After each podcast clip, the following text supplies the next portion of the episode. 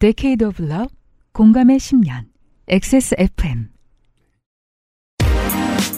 그 알실의 유승균 PD입니다. 오늘과 내일 전해원딜에서는 제가 계속 헤매고 어려워하는 모습을 확인하실 수 있습니다. 제가 어려웠던 건 선생님의 고통을 이해하는 일이 아니라 이 문제의 가장 적당한 해결책을 찾기 위해서 어떤 질문이 필요한지에 대한 통찰이 없었기 때문입니다. 구경해 주십시오. 역사적인 공교육 멈춤의 날 주간에 그것은 알기 싫답니다.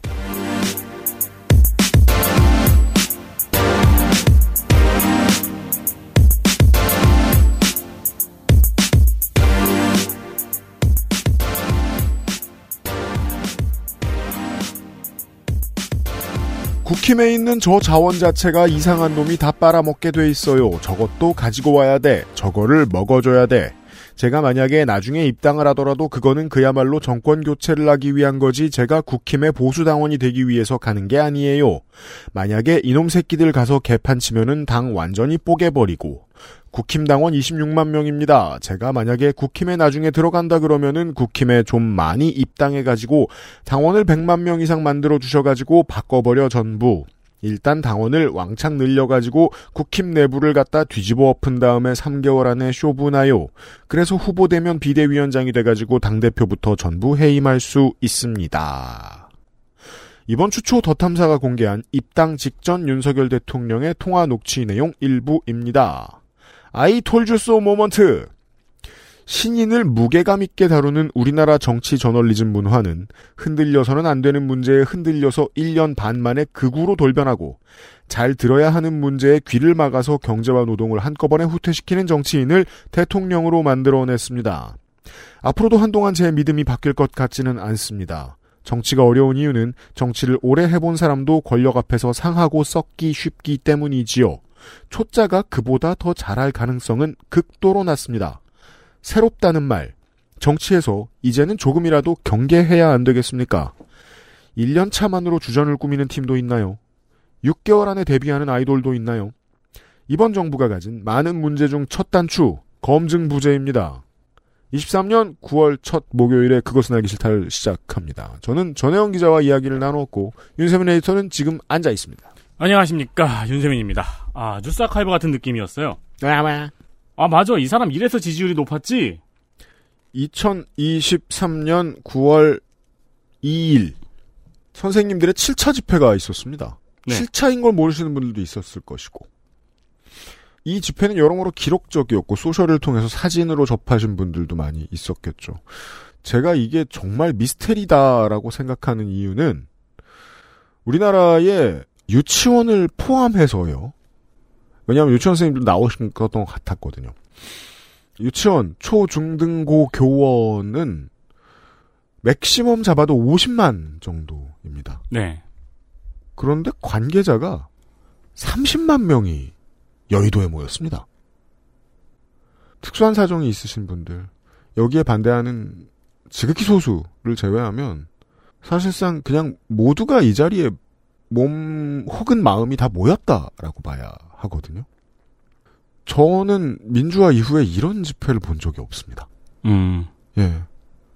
어, 실로 상징적인 순간이었습니다.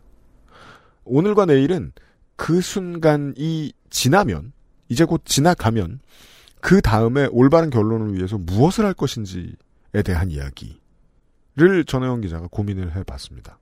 엄청나게 많은 분들하고 인터뷰를 해가지고 다 정리해드리진 못하는데 두 시간이 상당히 모자랍니다. 그 이야기를 할 거고요. 방송을 들어보시면 제가 이해를 못해요, 잘. 그래서 계속 헤매는 걸 들으실 수 있어요. 왔다 갔다 하고, 어, 진짜요? 이러면서. 제 개인의 핑계는 이렇습니다. 저는 학부 때 공부를 못해서 교직에 관심이 없었고, 장가를 든 다음에는 학부모가 되는 일에 대해서 관심이 없었고, 소양 부족, 기초적으로. 저 같은 분들 많을 텐데 처음 들어보시는 이야기가 아주 조금 있을 거라고 생각합니다. 왜냐하면 이런 문제가 생길 때 국가가 정치가 대안을 내놓는다고 내놨는데 그 대안 때문에 이사달이 난 거거든요. 네. 잠시 후에 들어보십시오. 그리고 그 전에는 공공운수노조와 함께하는 민영화를 막아줘 캠페인을 진행하도록 하겠습니다. 오늘은 공공운수노조에서 직접 나와가지고 아, 앞으로 무엇을 할 것인지 시민들이 무엇을 마음의 준비와 시간의 준비를 해주시면 좋을지를 챙겨드리도록 하겠습니다. 아 근데 유피님이 이해를 못했다는 부분은 저는 안 들어봤잖아요, 내용을. 네. 흥미롭네요. 예. 왜냐면 유피님은 막 오락가락해요 제가. 말을 되게 바닥부터 시작해가지고 길게 하시는 타입이라서. 그 어떻게든 따라가잖아요. 예. 못 따라갑니다. 근데 네. 그 길게 하시는 타입이어가지고 음. 어, 아 피디님 잘못 이해했구나를 한 40초 뒤에 저도 깨닫거든요. 그렇죠. 그래서 앞에 40초를 수정할 수 없어서 그냥 넘어가기도 해요. 그렇습니다. 네. 근데 전혜영 기자님 같은 경우에는 게스트 중에서도 맞아요. 네, 네. 0.1초 내로 챙기죠. 조그만 것도 안 넘어가고 수정을 하시는 분이어가지고 네. 어, 저는 오락가락합니다. 왜냐하면 전혜영 기자가 이제 근 한 달을 바쳐서 무수히 많은 선생님과 교육 전문가들을 만나고 정리한 내용이 저도 이제 내용에 눌려가지고 음, 쉽게 못 봐드렸습니다. 그런데 어, 그만큼 귀한 시간이었습니다. 아 이런 정도 통찰이 필요했구나 미래를 위해서 이런 거 말이죠.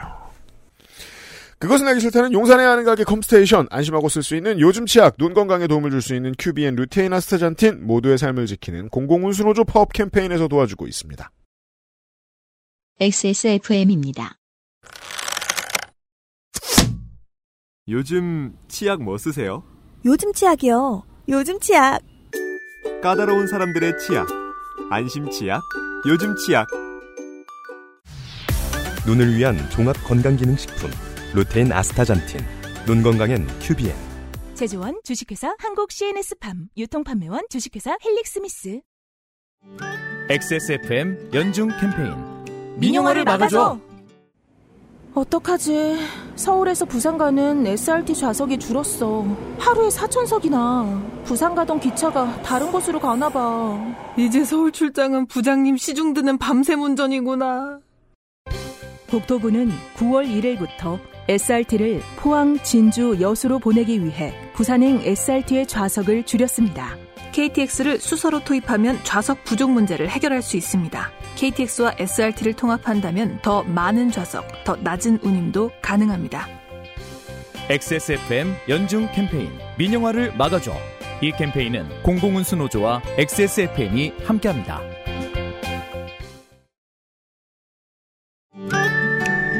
XSFM 연중 캠페인 민영화를 막아줘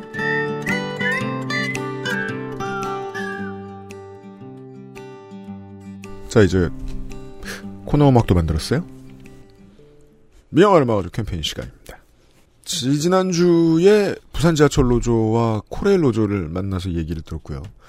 오늘은 본노조, 본조라고 하죠. 전문 용어로. 상위단체. 흉계를 짜는 원흉. 공공운수노조 집행부를 모시고 계획과 일정을 전체적으로 좀 들어보겠습니다. 공공운수노조의 박경득 공공기관사업본부 집행위원장 모셨습니다. 어서 오십시오. 안녕하세요. 이 집도 한 10년 하다 보니까 만나는 두 분 중에 한 분한테 이렇게 인사하게 되네요, 다. 오랜만입니다. 오랜만에 뵙습니다. 몇 년 전에 뵐 때는 서울대 노조에 계셨, 네. 그죠? 네, 그랬죠. 영전하셨습니다. 영전 맞는지 모르겠네요. 더 본, 고생하고. 본조는 월급이 더 깎이지 않나요? 아. 네, 다행히 깎이지는 않았는데요. 네. 오르지도 않아요. 제가 네, 알기로. 일이 많아졌습니다.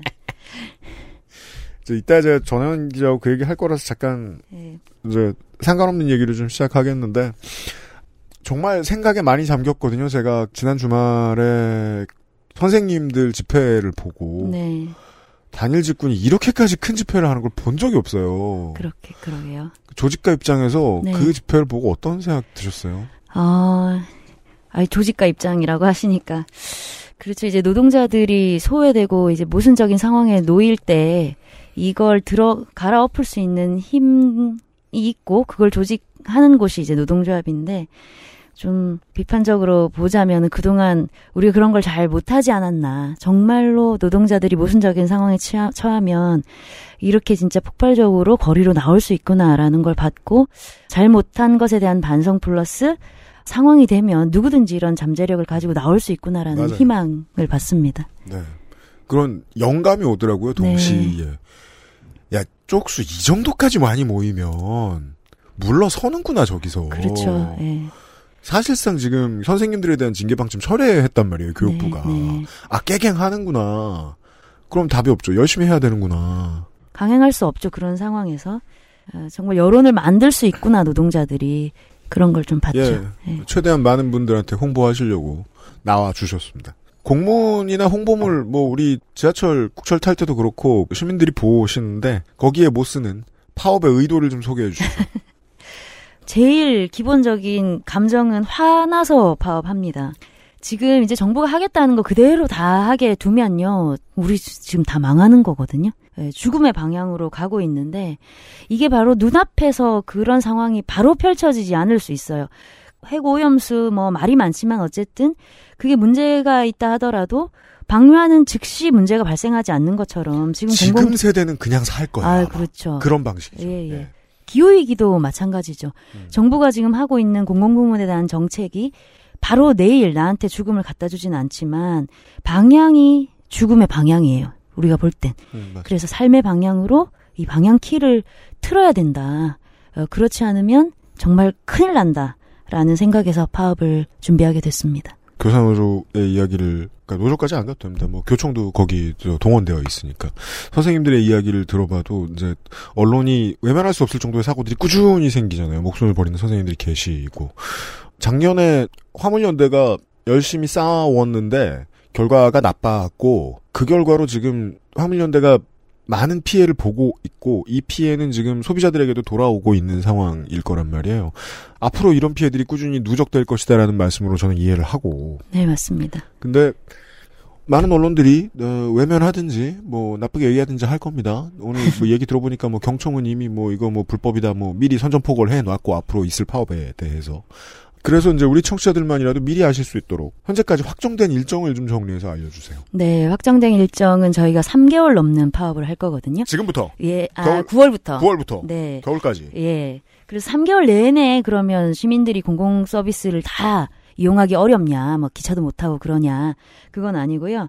기간은 그렇게 잡지만 실제 파업 돌입 일수는 짧게 하면서 싸움 날짜는 1, 2, 3차로 나눠서 할 겁니다. 네. 그래서 철도 노동조합, 그리고 건강보험 노조, 서울과 부산의 지하철 노조, 국립대병원 중에 서울대병원, 경북대병원, 그리고 에너지, 연금 이런 국민의 삶에 꼭 필요하고 없어서는 안 되는 이런 공공 부문에서 파업을 1, 2, 3차 준비 중이고요. 1차가 9월, 2차가 10월, 네. 3차가 11월에 예정돼 있습니다. 그 짧게라면 파업 기간은 며칠 정도를 우리가 예상하면 좋겠습니다. 아, 정확하게 지금 말씀드릴 수는 없겠는데요. 철도는 이제 지금 이제 민영화 준법 투쟁을 시작했어요. 어, 철도는 준법 투쟁했죠. 네. 본 파업을 9월 중순부터 예정하고 있고 날짜는 지금 명확하게는 며칠이 될지는 아직 공개할 수 없는 수준입니다. 아, 그래요? 네.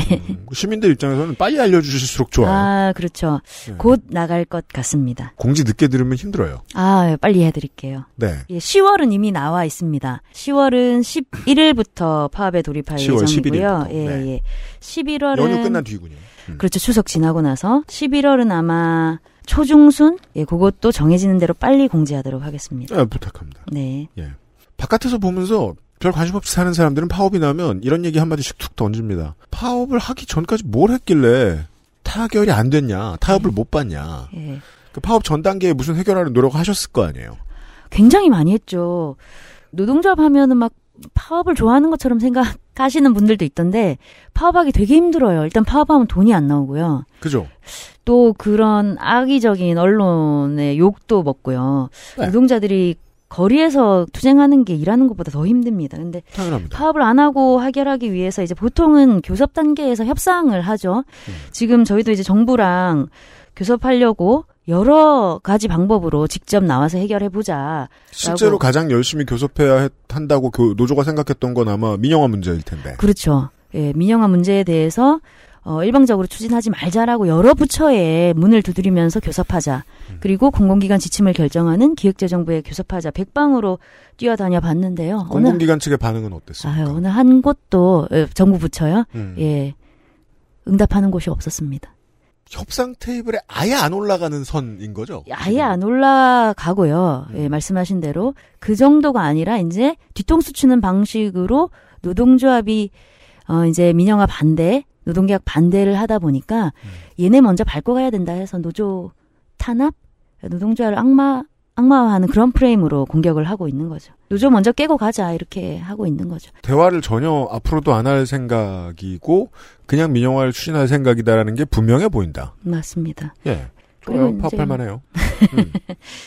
이제 이제 노동조합이 파업을 통해서 정부가 하고자 하는 방향을 막을 거라는 게 명백하다 보니까 음. 이 노동조합을 일단 좀 약간 쓰레기로 만들어 놔야 되겠다. 아, 열심히 하고 예, 있습니다. 예. 네. 카르텔이 되죠. 예, 그렇죠. 거기에 정부한테 이제 말려서 못한다라고 하면 정부가 하려는 게 이제 다 추진될 거고 노동조합도 이제 조합원들은 고민이 많아요. 저렇게까지 정부가 우리를 공격하는데 그냥 가만히 있자. 좀 짜져 있으라고 하는데 좀 죽은 척하고 있자. 네. 이런 분위기들도 있어요. 조합원 중에는 파업을 반대하는 사람들도 있고. 아 언제나 어디에나 있죠. 근데 그게 편하죠.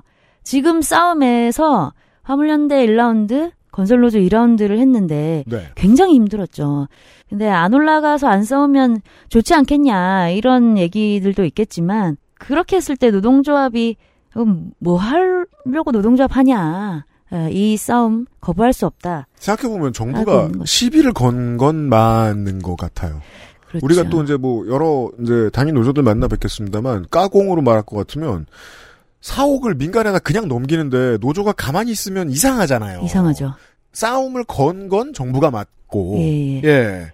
그래서 답을 했을 때 무슨 반응이 나왔는지까지 말씀을 들었고 특히나 지금 공공운수 노조에 소속돼 있는 노조들이 민영화 이슈가 정말 많습니다. 다 있죠. 전체적으로 좀 소개해 주시죠. 철도 노동조합 같은 경우에는 이제 분할 민영화의 전초로 회사를 하나 만들었는데 SR이라는 벌써 10년 회사에 넘게 됐어요. 예, 네, 예. 이념화 정때 만들었어요. 예, 그렇죠. 이제 그 회사를 잘 되게 해야 되는 거죠. 그래야 코레일의 독점, 철도 운영이 이제 분할 경쟁 체제가 더 좋다 이런 프레임으로 가게 되고, 그래서 코레일을 일부러 안 되게 만들고 있죠. 어 그렇죠. 안 되게 네. 하기 위해서는 SR이 잘 되게 하는 방법. 지금 SRT를 추가로 노선 확대하면서 빚도 정부가 다 메꿔주고 이런 방식으로 가고 있고 법까지 바꿔가면서 그렇죠. 예, 그다음에 건강보험은 건강보험의 생명은 보장성이거든요. 음. 시민들이 아파서 병원에 갔을 때 조금이라도 의료비를 덜 내고 건보 재정으로 보장할 수 있도록 이제 보장성을 낮추고 건보 재정에 정부가 투입하는 국가 재정 지원에 대해서 계속 한시적으로만 하겠다 하고 있는 것. 그죠. 건보공단이 이제 뭐 국회의 손을 안 거치고 정부의 마음대로 할 수 있는 선에서는 건보공단이 이미 지금 보장성을 대폭 축소해 놓은 게 있고 앞으로도 이제 더 하겠다 라는 예. 방향이죠. 그러니까 2020년에 아이 낳은 집하고 2023년에 아이 낳은 집하고 나가는 돈이 다르긴 다른 것 같더라고요 보니까 꽤 네. 어르신들도 그렇고 그죠 그게 있고 아, 아까 뭐 의료 얘기해 주셨으니까 국민 의료 네. 정보 민간 기업에 넘기는 문제도 있을 것이고 매우 심각하죠. 그 건강보험 정보를 넘겨서 사업을 하겠다. 이제 정부 기업들이 먹거리가 없으니까 그걸로 해보겠다라는 건데 이거는 진짜 지금 우리- 똑딱 한 업체가 아니고 지금 대기업들도 줄 서 있는 문제 아닙니까? 다 대기업이죠. 그 IT와 뭐 헬스케어를 통합하게 해서 운영해 보겠다라는 건 다 음. 민간 대기업이죠. 플러스 이제 원격 의료도 결합해서 건강 정보 건강 관리 시스템과 같이 결합해서 해보려고 하는데 원격 의료 어를 하게 되면 음. 기존에 뭐 병원 가서 치료 받으면 만 원, 예를 들어서 전화로 해서 뭐 처방 받으면 만 삼천 원. 음. 이것도 다 우리 돈 건보 재정으로 하겠다고 하니까 이게 말이 안 되고 있는 거죠. 좋아요. 예, 플러스 뭐 연금은 용돈 연금 뭐 이런 얘기를 하면서 연금 재정에 대해서 정부 책임 못 지겠다 이렇게 하면 앞으로 이건 매우 심각한 그러니까 제가 일인 그게 거죠. 제일 화가 나는 게 예. 용돈 연금이라고 욕을 했으면 연금을 더 많이 받을 수 있게 할 군리를 해야 되는데 실제로는 반대로 하고 있잖아요. 그리고 반대로 하면 뭐 보장성 보통 45%에서 50%를 노후에 맞춰줘야 된다고들 선진국들이 얘기하는데 예, 잘 알고 계시네요. 그러자면 그 45%를 맞추기 위해서 삼성생명이 들어가야 되고 LIG가 들어가야 되는 문제인 거 아니에요. 지금 그걸 원하는 거잖아요. 네, 그런 얘기 이제 연금 불안하다 얘기만으로 삼성생명 가입자가 뭐 두 배 가까이 늘었다고 하니 예, 그런 네. 리듬을 같이 맞추고 있는 거예요. 지금 대기업들과 정부가. 맞습니다. 그러다가 뭐 아마 저 단인호 좀 나오실 때마다 제가 계속 말씀드리는데 기재부의 몇 명이 거기 고문으로 가시겠죠 뭐. 그렇죠. 그 그러니까 금연명 금연명 잘 먹여 살리, 살리겠다고 지금 이걸 하고 있는 거잖아요, 사실상. 예, 기재부 플러스 이제 천조가 넘는 기금이 쌓여 있는데 음. 이것도 이제 자본에서 좀 들어가서 같이 운영하자. 가입자들 좀 빠지시고 네. 이렇게까지 얘기를 하고 있고 그러면 나중에 주식 장난질용으로 전락해버릴 가능성도 있고 박근혜 아, 정권 때 그랬듯이. 너무 좋은 자금이죠. 천조를 가지고 주식 시장에 있는 데가 없죠. 아무리 대기업 재벌도 이렇게 큰 자금이 있는 데는 없죠. 그죠. 네. 뭐 사실 야당이 무슨 얘기를 하고 무슨 법을 통과시켜도 안 된다는 걸 지금 뉴스에서 이미 많이 보셨고 시민들이 그러면 노조가 파업이라도 해야죠. 거기까지는 이해했습니다. 네. 네. 그리고 이제 연금은 조금 더 말씀드리면 10월까지 종합운영 계획이 나와요. 얼마를 내고 또 소득 대체로 얼마 몇 퍼센트를 받을 건가 정부가 발표하게 되는데 이때까지 이제 진짜 연금은 잘 싸워야 되는 상황입니다. 노후 자금을 지키기 위해서. 그러니까 말이에요. 지금부터 흔들기 시작했으면 남은 3년 6개월 동안 계속 이걸 할 건데. 그렇겠죠. 이제 연금 개혁 이제 정부 출범할 때부터 하겠다라고 공표를 했기 때문에 네. 계속 흔들겠죠.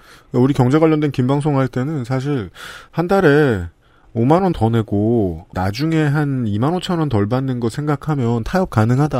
뭐 이런 얘기 했었는데 그건 정말 그러니까 맞는 얘기인데 먼 미래의 뜬구름이고 그걸 일단 원하지 않는 정부부터 어떻게 멈춰놔야 되니까. 아, 맞습니다. 그 이유의 파업이라고 이해했고 네.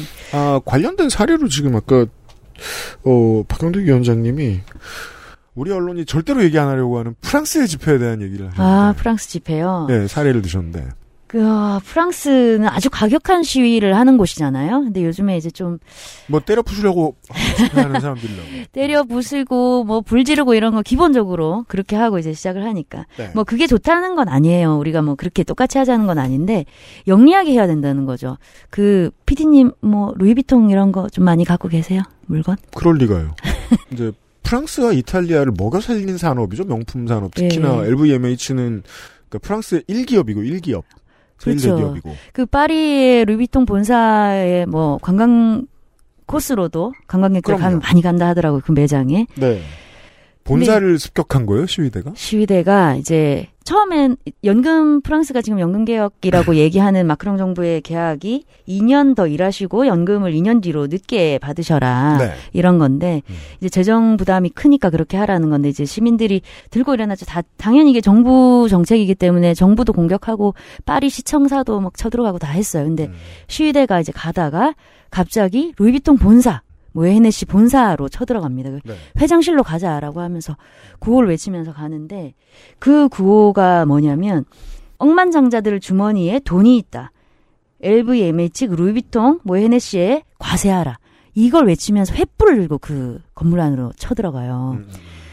정부는 돈이 부족해서 우리들에게 2년 뒤로 연금을 미뤄라라고 하는데 거기 이제 철도 조합원 이런 사람들이 인터뷰를 하는 걸 보면 너무나 똑똑한 얘기를 합니다. 그래요, 뭐라고요? 루이비통 회장 같은 사람들이 정확하게 세금을 내고 정부가 과세하면 지금 부족하다고 하고 있는 사회보장 제도의 그 구멍들을 1년 안에 다 메꿀 수 있을 것이다. 정부는 우리에게 칼끝 들이대지 마라. 부자들이 적이다. 이렇게 인터뷰를 하거든요. 이게 이제 두 가지의 층위를 아울러요. 그냥 화가 난 사람들과 다 계산이 돼도 그 결론이 나오는 사람. 그렇죠. 그게 이제 우리가 전에 전해연들 시간에 말씀드렸던 건데 연금을 제대로 국민들에게 돌려주려고 하는 의지가 있는 정치 세력이 여당이 정부 여당이 되면 세금에서 꺼내 쓰는 것도 얼마든지 할 수 있고 그리고 그 세금에서 특히나 우리나라가 요즘 잘 알고 있죠. 우리나라처럼 법인세를 심각하게 깎아준 나라들은 이 정책을 포기한 다음에 연금을 민간 시장에 넘기겠다는 의지를 보여준 거라서 정치적으로 계산해도 그 분노가 옳다는 거죠. 이제 연금이나 건보나 다 정부 재정으로 지원을 할 수 있는데 우리나라는 그 완전히 막혀 있는 거예요. 건보 재정과 국민연금 재정은 정부 국가 재정하고 분리돼서 우리가 거의 뭐 N빵 하는 거죠. 이재용이나 나나 낸 게 비슷해요. 그 사실 저는 그게 되게 기적적이라고 생각하고 대한민국에 이제까지 잘 이 나라의 경제를 발전시켜 왔기에 그나마 그게 가능했다고 생각하는데 불가능한 때가 오면 또 다른 선진국들처럼 국가 재정을 투입하는 게 이상한 일이 아닌데 당연히 해야 되는 거죠. 그냥 부자를 미워하자는 게 아니라 부자가 당당한 사회의 일원이 되기 위해서라도 아 그렇죠. 예, 예. 어, 기부금 기부하라 이해합니다. 할 필요가 없어요. 과세를 정확하게 없어요. 매겨야 되는 거. 왜냐하면 기부는 면세하려고 하는 거니까. 그러니까요. 네. 지금 피디님 말씀하신 대로 이제 세금 얘기를 하셨는데 그거 얘기를 잠깐 하면은 건보나 구- 연금에 재정 지원하라고 하는 게 음. 우리가 N빵 할 일이 아니다. 우리 무슨 개모임 하는 게 아니라 대한민국이라는 개 이름이 아니잖아. 국가를 만든 이유가 있는데 정부가 세금으로 그걸 보장 못 하겠다라고 하면서 어떻게 했냐면 아까 세금 감세는 지금 상반기에만 40조를 했어요. 그렇죠. 22% 현재 정도 빵꾸난 세금 대부분이 상당 부분이 법인세죠. 법인세 상속세. 소득이 아주 높은 사람들의 임금 그 세금을 다 깎아주고 사회보장 제도에는 돈 10원도 못 쓰겠다 내지는 연금도 보장 못 하겠다 공공부문은 시장에 팔겠다 이게 화가 안 날 수가 없죠. 그러니까 저는 사회보장에 돈을 한 푼도 못 쓰겠다는 그 결정은 밉지도 않아요. 정치적으로 할 수도 있는 거라고 생각합니다. 나쁘게도 생각 안 해요. 다만 그들이 그런 선택을 했을 때 결국 시민들의 돈이 사보험에 몰려갈 수밖에 없다는 게 화가 나는 거죠. 아, 그렇죠. 그러면 그 수수료를 어떤 거위관료나 어떤 정치인들이 받아 챙길 것이고 전 그게 화가 날 따름이에요. 민영화 얘기로 다시 돌아가서 자 정부는 아직까지 단 한 번도 민영화라고 말한 적이 없습니다. 네. 좀 푼수 같은 여당 정치인들은 민영화라고 말할 때가 있죠. 하지만 정부의 공식 입장이 민영화였던 적은 없습니다. 반론을 해주세요.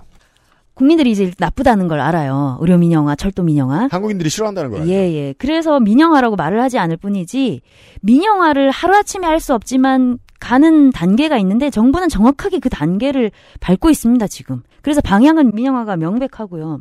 민영화라는 게 이제 영어로 사실 사유화, 사형화? 맞습니다. 예. privatization이라고 하는 그 방향으로 가려면 일단 커다란 덩치의 공공부문을 쪼개거나 아니면 아주 작은 부분부터 시장 개방을 해야 돼요. 그냥 턱하고 코레일에 내놓는다고 살 회사가 있는 게 아니죠. 어, 그렇죠. 그 어떻게 옛날에는 이제 팔지마 철도 이렇게 구호를 하고 우리가 외쳤는데 음. 철도를 판다고 해서 누가 살 수 있어요 그거를 얼마짜리?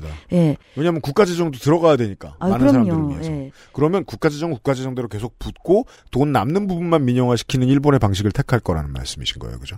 완전히 그렇죠. 네. 예. 그리고 지금 대부분 하고 있는 거는 시장을 개방하는 방식이죠. 가스나 이런 에너지에 대해서도 통째로 민영화가 아니라 예전에 이제 민영화하는 방식은 발전소를 민간에 개방해서 민간에서 발전할 수 있게 하는 방법. 네. 근데 지금 하겠다는 거는 40%나 민간 발전이 전기를 생산하고 있으니 그 파는 시장을 좀 개방하자. 음. 이런 거고. 음. 가스도 이제 천연가스를 이미 사는 것들은 사 와요. 사 오는데 음. SK나 이런 데서 사 와서 자체적으로 발전 가스를 이제 전기로 하는 그것만 쓸 수 있는데 음. 이것들을 이제 예스코나 이런 민간 이제 도시가스 회사에 현재 가스요금 받고 있는 그 회사들, 삼천리, 예, 도매로 네. 어, 팔 수 있게 하자. 시장 개방 이런 방식으로 이제 민간 사업자들을 참여시키는 그러면 건데 아예 가스를 수입해 오는 것부터 민간에 내다 파는 것까지 가스공사가 가스공사를 아예 안 거쳐도 되는 상황이 되는 어, 거예요. 안 고쳐도 되는 거죠. 그러면은 가격 결정을 국가가 할 권력이 확 줄어들면 확 줄어들죠. 뭐 빨리 오르겠네요. 시장 가격대로 형성되겠죠. 그 예. 영향이 되는 거죠. 가스가 비쌀 때 가스 요금도 올라가는 거고. 예. 예, 그걸 통제할 수 있는 방법이 없어지는 거죠. 음. 이런 방식으로 이제 분할 민영화, 그다음에 시장 개방, 민간의 이제 투자를 유치하는 방식 이런 다양한 방식으로 민영화를 하고 있습니다. 근데 그게 민영화가 아니라고 하는 것은 완전한 거짓말이죠. 이게 완전히 나쁘다는 건 아니고 우리가 그 이동통신 시장이 대기업에 열리면서 우리의 주머니에 얼마나 많은 돈이 빠져나가는지 이미 20년째 경험하고 있어요. 한국의 네. 시민들은 25년 됐네요, 이제.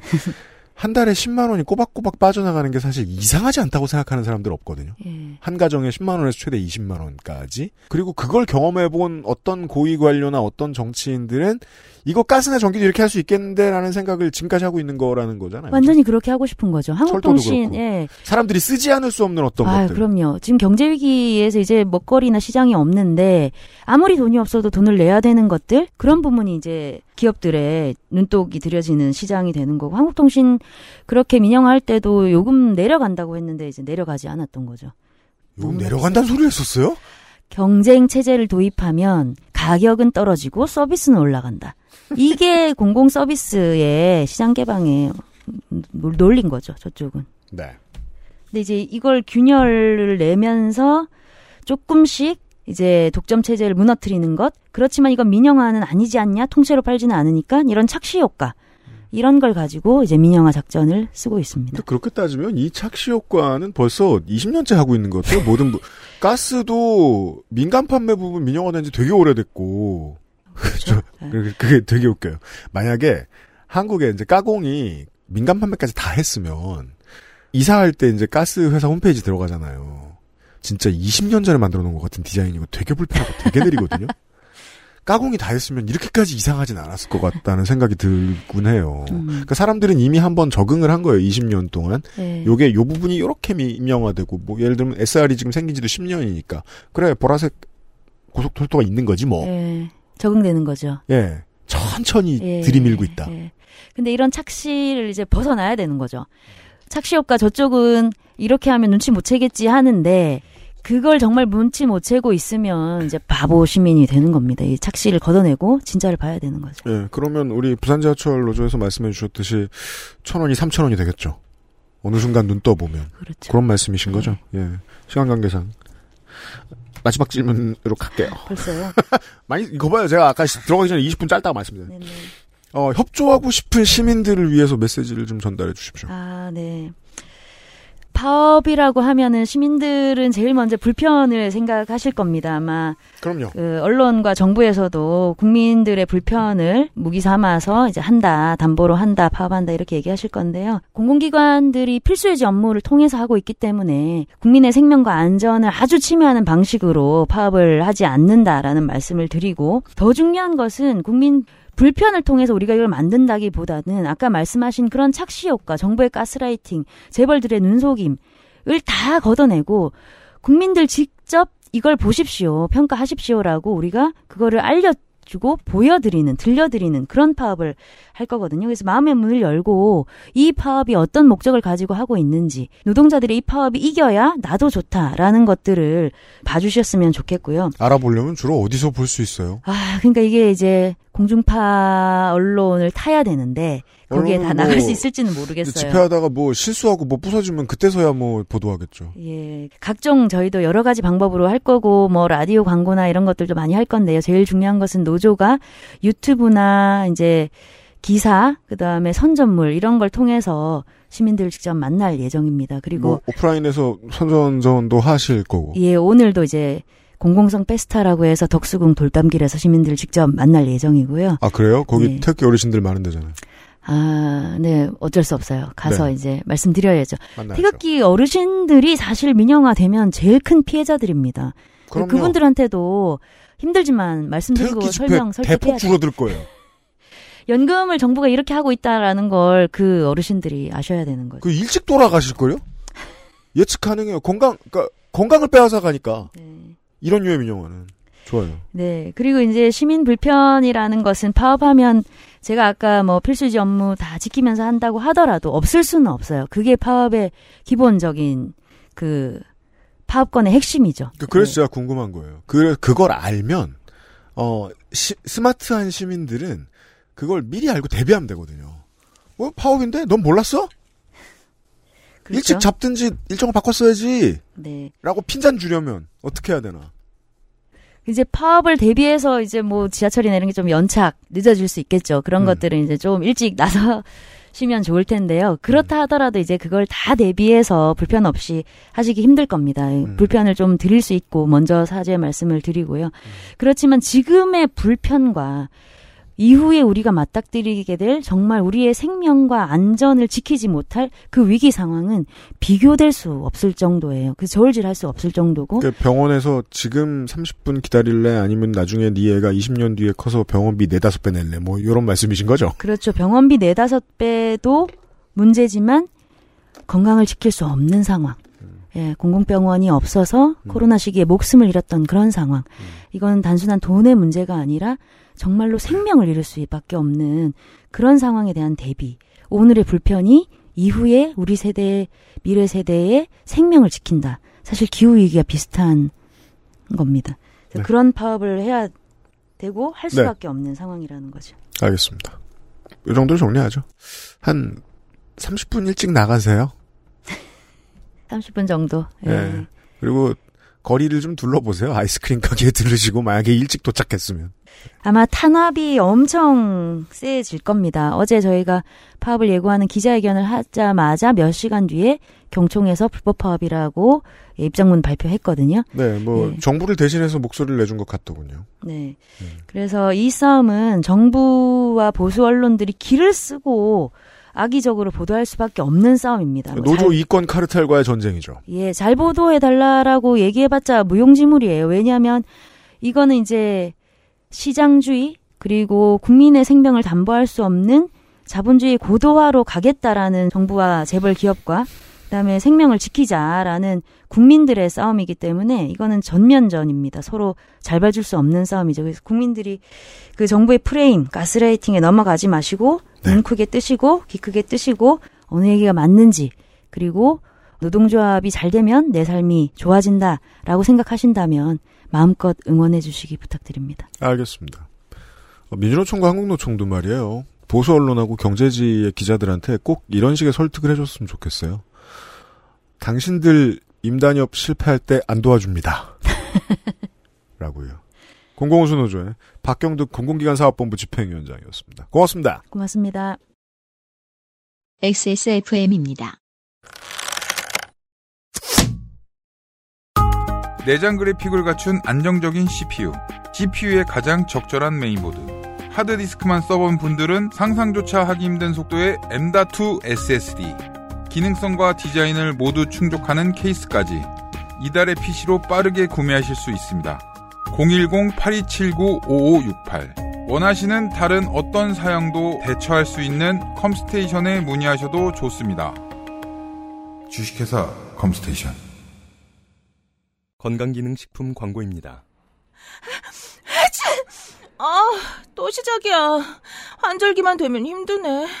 면역 과민 반응? 그치? 나 지금 과민한 거 맞는 거지? 자, 이거 먹어봐. 면역은 밸런스를 잘 맞춰줘야 되거든. 기억해. 면역 밸런스. 아무렇지 않은 하루 큐비엔 면역 밸런스엔 다래 추출물 제조원 주식회사 극동 H팜 유통판매원 주식회사 헬릭스미스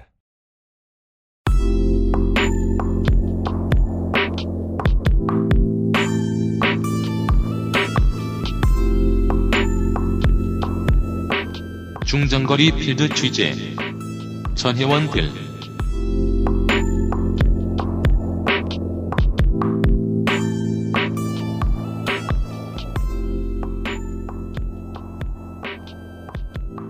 시사인의 전혜원 기자입니다. 네, 안녕하세요. 거기도 부가 있잖아요. 직원은 많지 않지만. 네. 사회부로 옮기셨습니다. 몇 달 됐어요, 이제, 그죠? 그렇습니다. 사회부는 되게 귀신같이 빨리 다녀야 됩니다. 다닐 때도 많고 만날 사람도 훨씬 많아요. 예. 그래서 바빠졌습니다, 저는. 그렇습니다. 제가 오자마자 일이 빵빵 터지고 있어가지고. 네. 어마어마하게 바쁘게 들어가기 전에 여쭤보죠. 대체 몇 분이랑 인터뷰를 하신 거예요, 지금 이 기사 쓰느라? 세 어... 봤어요? 아니요. 안 세봤는데, 음. 세 자리 되나요? 세 자리까지는 아니고, 예. 확실히 스무 명 가까이 될 것 같습니다. 예. 근데 또 TV 뉴스에서 시민들 만나듯이 1분 따서 5초 내보내는 거 아니잖아요. 음. 예. 그런 일로 바쁩니다. 전호영 기자가 요새. 예, 뭐 그렇습니다. 이런 생각을 하게 됐어요. 이 기사를 제가 읽고 한국의 신뢰 자본은 안녕한가? 음, 정확하신 지적이네요. 지난 정권 때 이제 뭐 그 우리가 선진국으로 불리게 된 이유를 해석하는 사회학자들 더러 있었는데 신뢰 자본이 경제 활동에 가지고 올 수 있는 힘 같은 것들에 대해서 많이 해석했거든요. 음. 하지만 신뢰 자본이 충분하다기엔 한국인들은 어, 본능적으로 아이를 안 낳아요 열심히. 저도 그 중에 포함돼 있고 신뢰 자본이 도덕과도 연계성이 충분하다면 그런 사회일 리는 없잖아요. 음. 명예훼손이 심각하다고 해서 관련된 범죄를 입안해 놓으면 주로 명예를 훼손하는 사람들이 그 법을 가장 열심히 쓴단 말입니다. 그런 것 같은. 1층 노동으로, 사실 이게 광의의 1층 노동인데 선생님의 업무 중 일부도 서비스 정신 투철한 사람이 일을 열심히 하고 있으면 1%의 진상이 그 사람의 에너지 99%를 가져가잖아요. 그렇죠. 그런 일을 많이 경험하고 계시고 선생님들은 과연 신뢰 자본이 있는 사회인가? 음. 어딘가에 있는 것 같은데 기본적으로 있나? 음. 하는 문제에 대한 고민을 많이 하게 됐습니다. 네. 선생님들을 우르르 만나고 오셨습니다. 그렇습니다. 아유, 참 여러분도 뉴스를 많이 보셨을 텐데요. 일단 오늘 녹음하는 날은 9월 5일이죠. 그렇습니다. 네. 9월 2일 토요일에 교사 30만 명이 여의도에 모였다. 이런 뉴스 아마 보신 분도 계실 거예요. 주말에 운동할 때는 긴 동영상이 필요해요. 음. 볼 게 다 떨어졌어요, 낮에. 그래서 생방송 집회를 하루 종일 틀어놓고 있었어요. 아, 네. 되게 웃긴 게 그때 KBS 걸 봤나, 어디 걸 봤나. 가끔 간혹 이제, 주로 이제 행사가 계속 나오고, 간간히 보도가 섞여 나오는데, 보도에는 5만, 10만, 15만, 20만 계속 불어나는 거예요. 맞아요. 제가 25만일 때까지 봤어요. 개 산책 나기 직전까지 30만입니다. 최종적으로. 네. 그러니까 이분들이 무슨 어플로 이렇게 여의도 근처에 있는 거 체크하면은 counting이 되는 그런 게 있었나 봐요. 그래서 맞아요. 그래서 counting 해보니까 이제 이 정도 숫자가 나왔다라는 건데 이 집회가 특이한 지점이 그겁니다. 물론 뭐 보수지나 경제지는 원래 큰 집회가 있으면 집회한 사람들이 무슨 짓을 했는지에 집중하는 경향이 있잖아요. 그렇죠. 뭐. 칭찬하고 막 그거 기사 보셨을 거예요. 네. 다만 정말 이상한 건 한국답지 않았던 거는 보수 언론 대부분의 언론이 얘기하는 경찰 측 추산이 따로 안 나왔습니다. 있긴 있는데 예, 예, 잘 있긴 안 있어요. 나왔죠. 근데 예. 크게 안 잡힙니다. 음, 카운팅을 해버렸으니까 예. 그리고 항공 사진으로 보면 어떤 덕후는 셀 수 있을 정도로. 똑바로 앉으셨으니까. 예 숫자 논란이 적었어요. 네. 그렇게 많이 오신 겁니다. 지난 7월 18일에 이제 서울시 서초구 서희초등학교의 2년차 교사가 숨진 이후로 매주 토요일 집회를 열었었고요. 이 9월 2일이 7차 칠차죠. 집회였습니다. 네.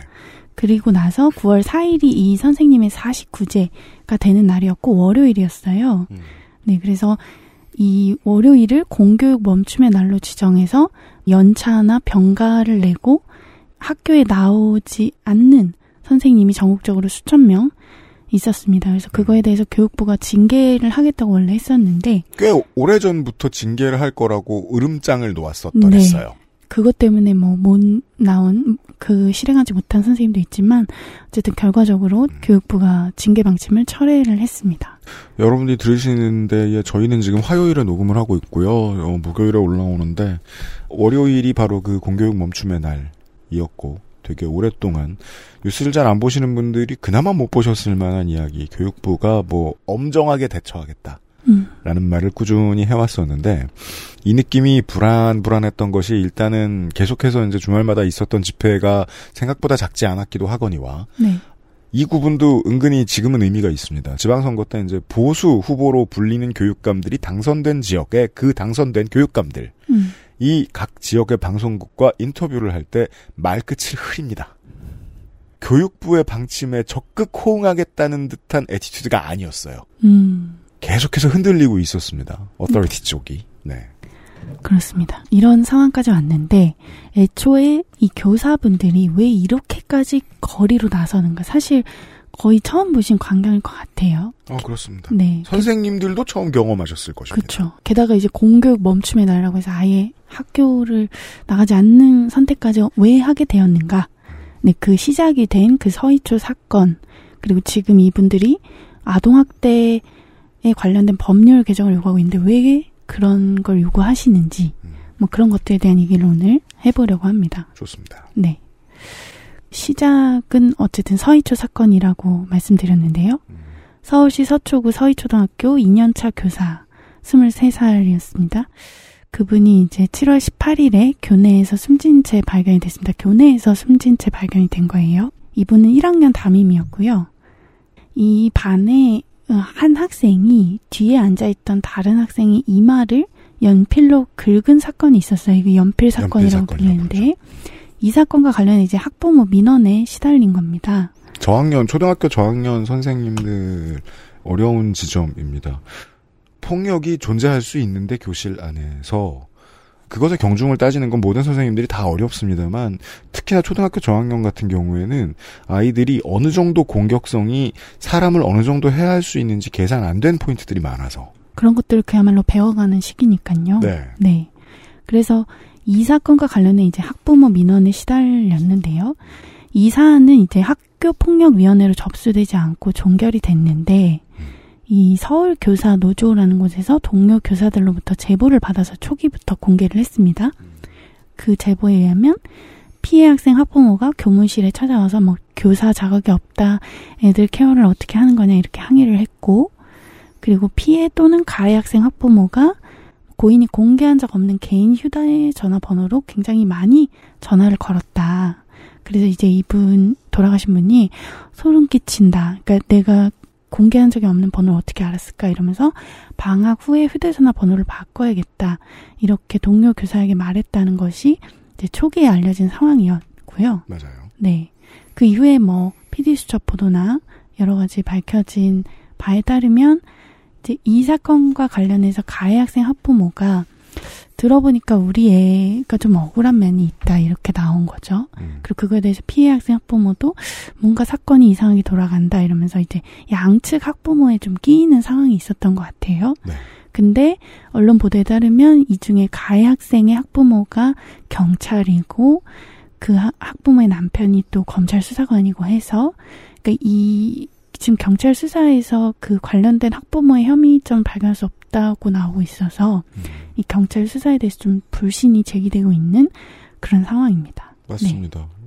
순기능을 하기도 할 때도 있는 것이 이제 여론 재판에 불이 확 붙습니다. 이 케이스를 말할 것 같으면 7월 중순에서 하순 넘어가던 시점이었죠. 그러면 범인 찾으려고 한단 말이에요. 근데 너무 오랫동안 안 나와서 사람들이 되게 오랫동안 궁금해했고 궁금함의 크기가 되게 증폭됐죠. 음. 그리고 그걸 처음에 커뮤니티에서 나왔습니까? 어디 단독으로 나왔습니까? 이 사람들이 어, 공부를 하고 있고 이런 직위를 가지고 있다더라.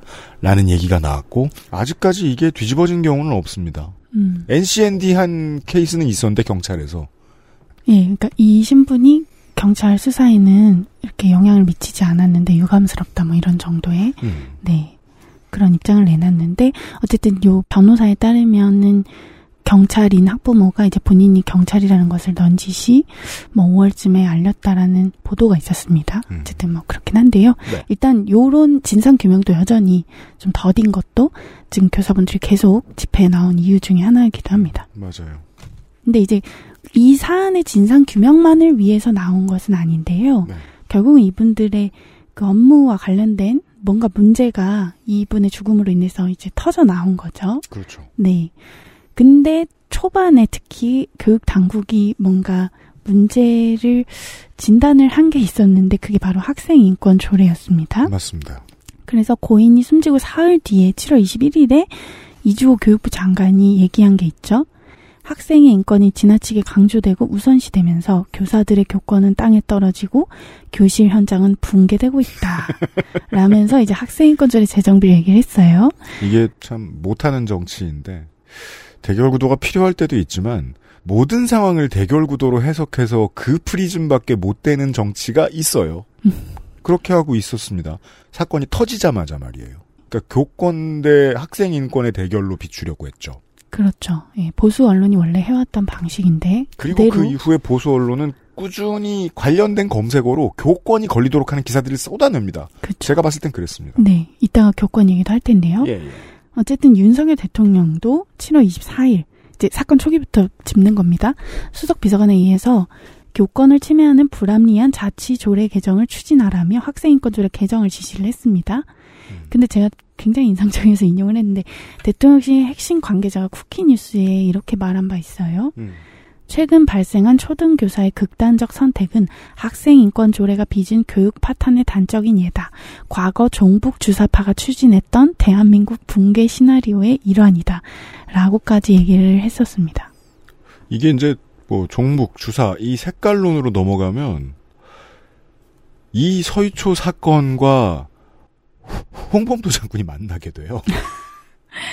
예, 뭔가 뉴라이트 늦가기로 지금 대통령이 아주 사실 이 방송을 네. 이제 계속해서 이제 꾸밀 때 주간 방송을 어떻게 배열하느냐도 PD의 고민거리잖아요. 네. 그게 이제 전혜원 다음 주에 임경빈 배참 아주 좋습니다. 서로 완전 다른 얘기하니까. 근데 이번 정권 들어와서부터 전혜원 임경빈 잘 안 붙입니다. 비슷한 얘기를 하게 돼요. 결론쯤에 이상하잖아. 네, 그럴 네. 수밖에 없죠. 이런 생각을 하고 있다더라 대통령실은 그리고 내려보낸 메시지가 이주호 장관의 입을 통해 나왔고 이래이래 했다더라. 그렇습니다. 네. 이것이 첫 번째 지목된 뭐 범인 같은 거였는데 범인은 학생인권 조례다라는 얘기죠. 예. 근데 학생인권 조례가 뭐냐 우선 이게 시도 교육청이 학생의 인권을 보장하기 위해 만든 자치 규범입니다. 음. 부발 자유, 체벌 금지, 차별받지 않을 권리 등을 담고 있습니다. 그래서 지금의 4, 50대, 60대 부모님들이 아이들을 앉혀놓고 이런 얘기를 할 수 있는 거죠. 우리 때는 두발 단속이 어쨌고, 두들겨 맞으면 어쨌고, 돈을 가져오라 해서 아이들을 차별했고, 이런 얘기를 할 수 있는 거예요. 음. 학성인권 조례를 믿고, 물론 일부 지역에 하나요. 그렇습니다. 나중에 말씀드리겠지만 어쨌든 이 학생인권 조례가 도대체 서희초 교사의 죽음과 무슨 상관이냐 이주호 장관이 주장한 바가 있어요. 학생인권 조례의 폐해. 교사의 정당한 칭찬과 격려가 다른 학생 차별로 인식되어 다양한 수업이 어렵다. 개인의 사생활 자유를 지나치게 주장하다 보니 교사의 적극적인 생활 지도가 어려워졌다. 수업 중 잠자는 학생을 깨우는 게 곤란하고 사소한 다툼 해결도 어려워 교사의 적극적 생활 지도가 크게 위축됐다. 이 정치의 맥락을 저 극우 유튜버로 시작하지 않으면 저 표면의 메시지만 듣고 있으면 집회에 나온 선생님들도 비슷한 얘기 하셨거든요. 음. 관심이 없었으면 뭉뚱그려져 읽힐 수도 있습니다. 음. 같은 해석으로 학생 인권 조례가 죄인이라고 몰 수도 있을 거라고 대통령실이 판단했을 이유가 여기 있다고 봅니다. 저는 때로 극우 유튜버의 마음으로 세상을 봐야 이해가 된다고 생각을 하기 때문에 그렇고요. 실제로 말도 안 되고요. 네. 그러니까 뭔가가 있는데 일단 어쨌든 학생인권 조례가 그래서 문제냐라는 거를 일단은 짚고 넘어가야 될 것 같은데요. 예. 일단은 고인이 이 분쟁이 생긴 거잖아요. 연필 음. 사건으로 인해서 그 조정에 어려움을 겪은 게 학생인권 조례 때문이라는 증거는 없죠. 음. 네. 이주호 장관은 전국의 교사들이 마치 학생 인권 조례 때문에 힘들어한다고 말을 했는데 일단 모든 시도에 학생 인권 조례가 있는 것도 아니에요. 여기서 졌습니다. 예. 아니 이 이슈가 왜 뜨거워지냐면 정말 많은 단위들이 지금 파업을 하고 있는 가을인데 왜 이 이슈가 가장 뜨겁냐면 대한민국의 모든 시민들은 대한민국 학교를 가봤거든요 높은 확률로 이게 뭔 얘기인지를 아주 피부로 와닿게 잘 알거든요 반론은 쉽잖아요 과학 실험 1-1 아닙니까 그럼 이 학생 인권조례 없는 학교에 이런 학부모 없냐 전혀 아니죠. 예, 예, 전혀 아니고요. 그래서 2010년에 경기도가 처음 만들었고요. 2012년 광주, 서울, 2014년 전북, 2020년 충남, 2021년 제주에서 학생권 조례를 만들고 시행했을 뿐입니다. 네, 인천은 2021년에 학생 교직원 보호자를 포괄하는 학교 구성원 인권 증진 조례라는 것을 만들었고요. 네. 그러면 지금 학생권 조례가 없는 곳이 어디냐? 대구, 대전, 경북, 강원, 전남, 충북, 세종, 부산, 울산, 경남에 많죠. 없습니다. 네. 네. 그러니까 아예 시도 안 한 이제 TK와 대전 어, 음. 선거 상식. 대전은 지금까지 딱히 진보 교육감이라고 할 만한 쪽에서 당선자가 나온 적이 없고 그리고 되게 물에 물 탄 듯 술에 술 탄 듯한 그런 교육감들이 계속 있었습니다. 그리고 이제 다른 곳들은 이제 교육감이 혼자 끌고 가기 어려울 정도의 여론이었다고 생각하는 경우들이 꽤 있었던 것 같기도 하고요. 음. 네. 그렇습니다. 이제 불이 안 붙어서 아예 네. 안한 거죠. 그러면 사건이 발생한 서울에는 어쨌든 학생 인권 조례가 있으니까 이 사건이 영향을 미쳤다고 볼 수도 있잖아요. 음. 그러나 실제로 학교 현장에서 학생 인권 조례의 존재감이 굉장히 미미합니다. 이걸 보죠. 네, 2019년에 서울교육청이 실태 조사를 한 게 있는데 학생 인권 조례를 알고 있느냐는 물음에 서울 초등학생이 64.8%, 중학생이 63.3%, 고등학생이 58.6%가 모른다 라고 대답을 했습니다. 6대 4에서 6.5대 3.5. 예. 예. 그러니까 뭐 선생님 뭐 학생인권 조례 이게 있는데 뭐 문제 아니에요. 뭐 이렇게 하는 상황이 아니라는 거죠 지금. 음. 그리고 보호자들이 문제 아니냐. 보호자들 역시 이 조례를 모르거나 이름만 안다, 이름만 들어봤다라는 경우가 80% 안팎에 달했습니다. 20세기의 우리나라 학교 현장과 지금의 학교 현장의 가장 다른 것 중에 하나가 어, 시시콜콜 잦은 학부모와의 커뮤니케이션입니다. 음. 이제 실전을 제가 들어보면은 할 수 있는 모든 테크놀로지를 다 동원하잖아요. 음. 준비물 수준이 아닙니다. 옛날 학교처럼. 아이들한테는 얘기 안 해줄지 몰라도 왠지 저 국민교육 헌장 같아서 학부모들한테는 알려줄 법 하거든요. 그렇게 절대적이면. 음. 학부모들은 더 모른다. 예, 예. 그렇죠. 그래서 그럼 뭐가 문제냐? 그 초등교사 노조, 초등교사가 아주 많이 소속돼 있는 그 노조의 윤미숙 정책실장의 말입니다.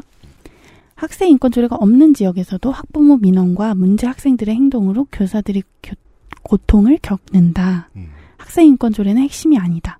교사를 정말로 위협하는 건 아동학대 처벌법이다. 아동학대 처벌법이 문제다. 라고 얘기를 하고 있습니다. 더 들어봐야 됩니다. 네, 여기서 왜 아동학대가 나오지? 이렇게 음. 생각하실 텐데, 실제로 집회 구호의 가장 큰 부분을 차지하는데요. 잠깐 시계를 한 10년 전으로 돌려보면요. 2013년에 울산 울주의 서연이 사건, 경북 칠곡의 소원이 사건 등 아마 기억하시는 분도 계실 거예요. 그러니까 의붓 딸이 뭔가 심하게 맞아서 숨지는 그런 사건이 연이어 일어나가지고 굉장히 당시 사회에 파장이 컸어요. 막 네. 갈비뼈가 몇 개 부러지고 막 그 작은 아이가 그래서 굉장히 분노가 일었단 말이죠.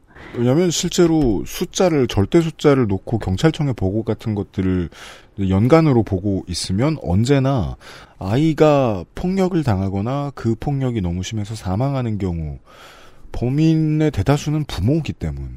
그쵸. 가정에서 많이 일어나는 거죠. 근데 이걸 우리 사회가 막지 못했다. 그래서 아동 학대를 더 이상 가정 내 문제로 치부하지 말고 국가가 적극 개입해야 된다. 이런 목소리가 좀 커진 거예요. 그래서 2014년 1월에 아동 학대 범죄의 처벌 등에 관한 특례법, 그러니까 아동 학대 처벌법이라고 부르는 그 법이 만들어졌습니다. 그 법에 따르면 누구든지 아동학대 사실을 확인한 경우뿐 아니라 의심이 가는 때에도 수사기관 또는 지방정부에 신고할 수 있는 거예요. 그러니까 내가 저 아- 집 아이가 학대를 당한지 내가 확인은 못했는데 뭔가 행색이 이렇게 보면 알잖아요. 보호를 못 받고 있고 뭔가 옷도 지저분하고 씻지도 못한 것 같은데 뭔가 학대를 당하고 있는 것 같은데 라고 하면 신고를 할 수 있게 된 거죠. 이유가 없진 않아요. 보통 그럼요. 다른 음. 그 폭력 범죄들이 의심 가지고 신고할 수는 없게 돼 있는 것도 이유가 있을 거 아닙니까? 음. 이 케이스는 이유는 없어 보이지 않아요. 그렇습니다. 왜냐면 은폐되기 쉽기 때문에 그야말로. 그래서 이제 신고가 접수되면 경찰 또는 아동학대를 전담하는 그 지방정부 공무원이 있어요.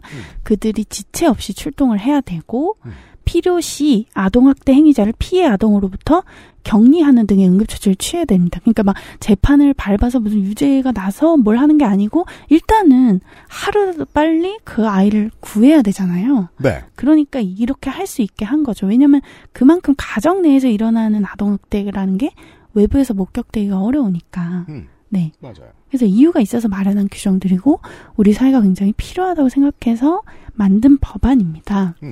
근데 이게 문제라는 거 아니에요? 그쵸. 근데 이게 뭔가 약간은 예기치 못한 문제를 발생시킨 건데 뭐냐면, 그러니까 사실은 아동학대 범죄를 저지를 수 있는 그 보호자, 보호자라고 하거든요, 법에서. 네.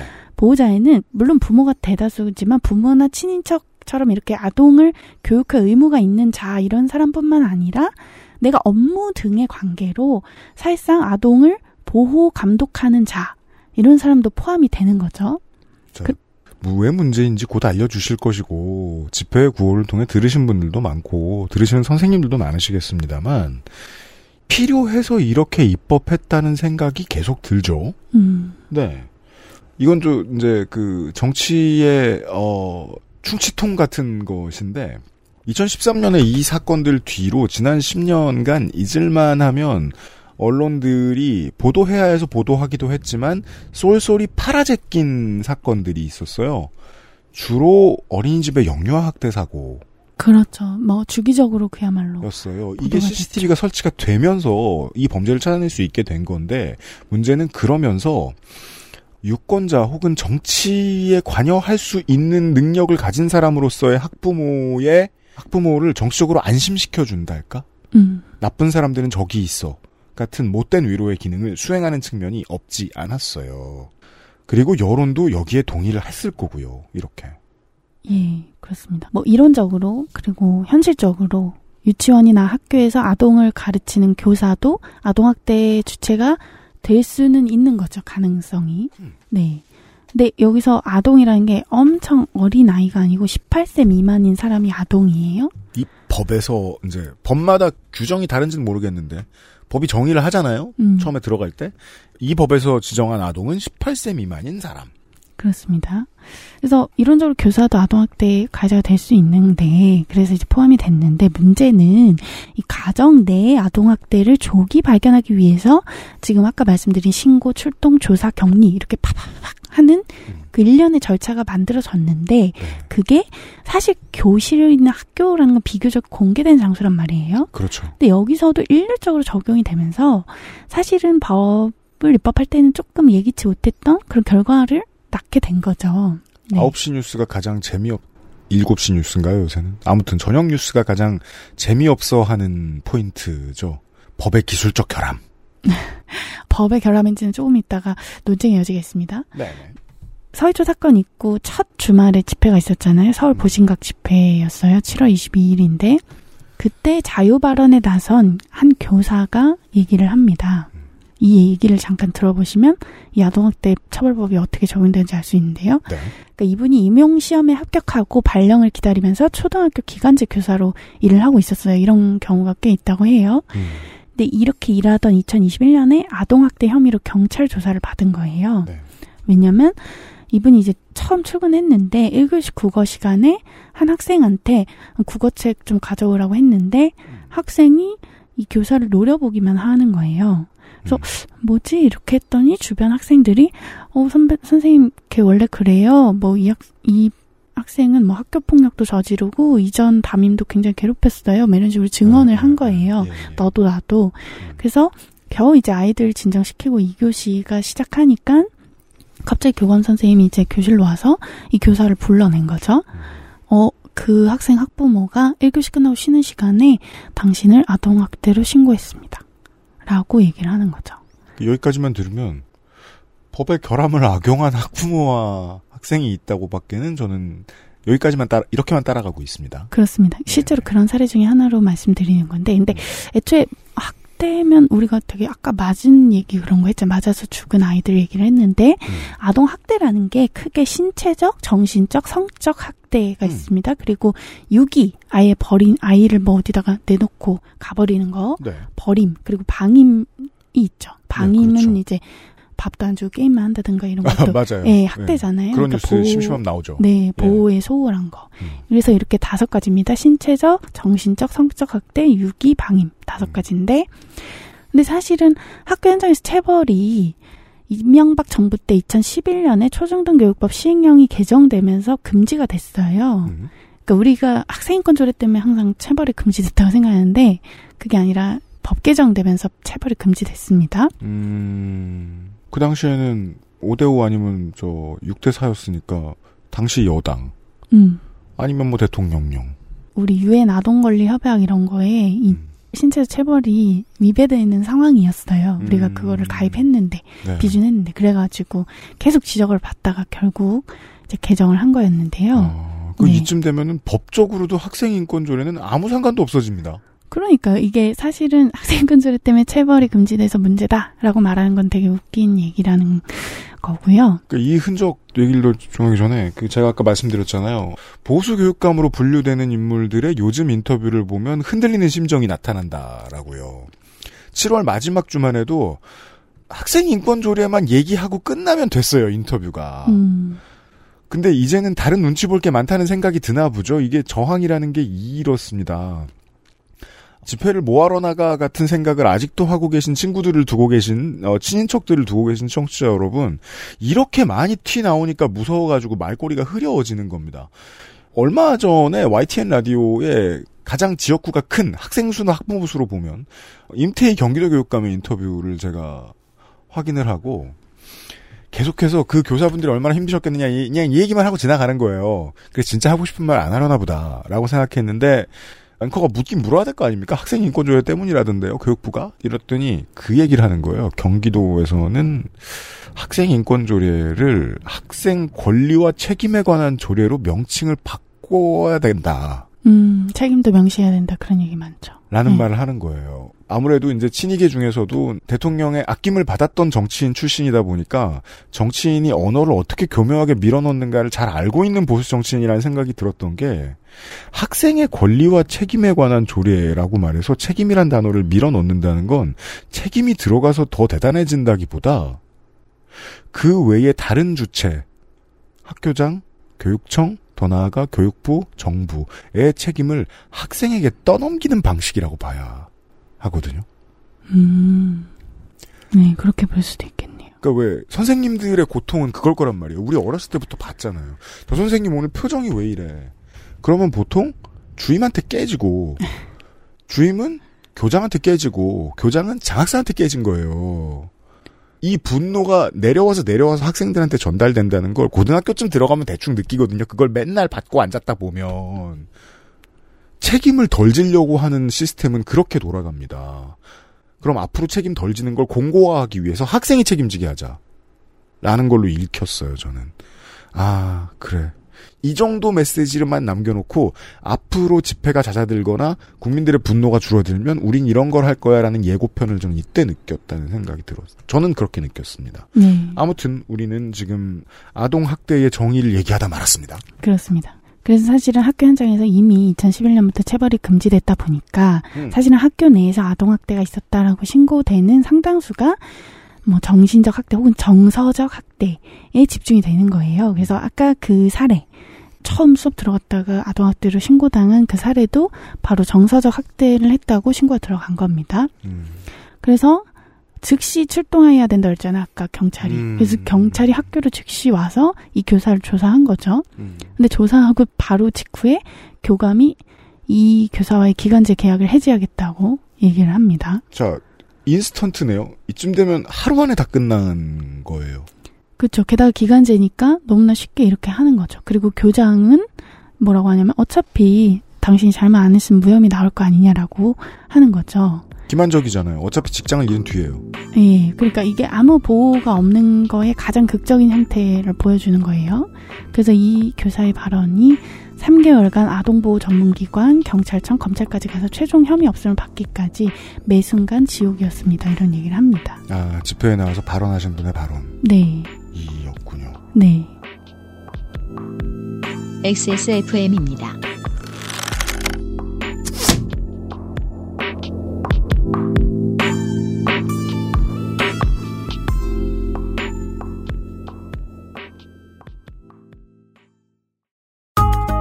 평생 인텔만 썼는데 라이젠이 뭐냐고요?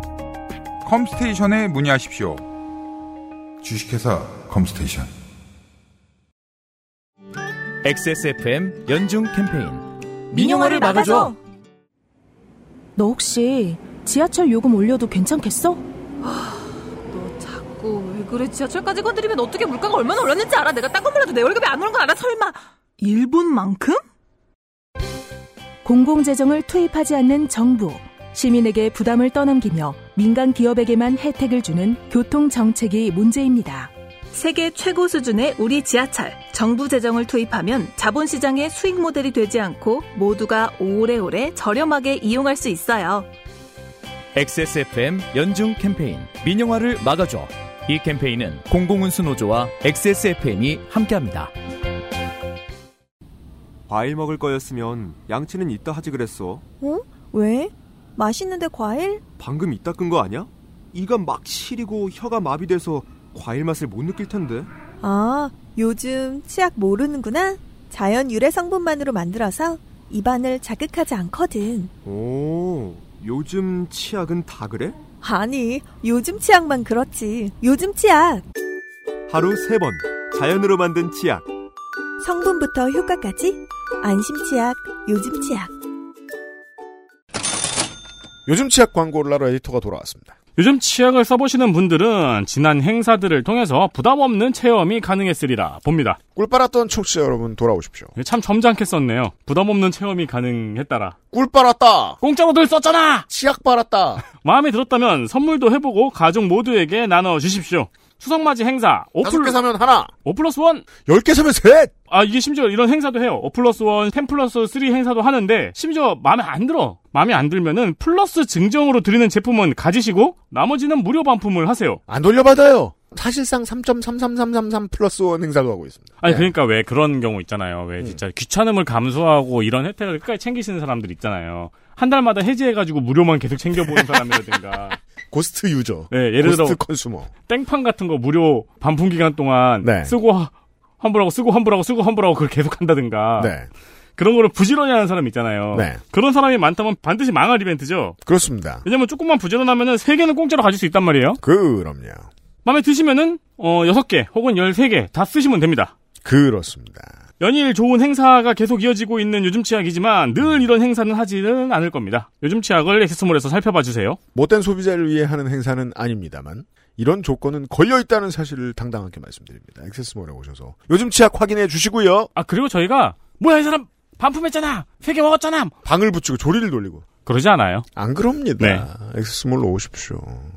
권리입니다.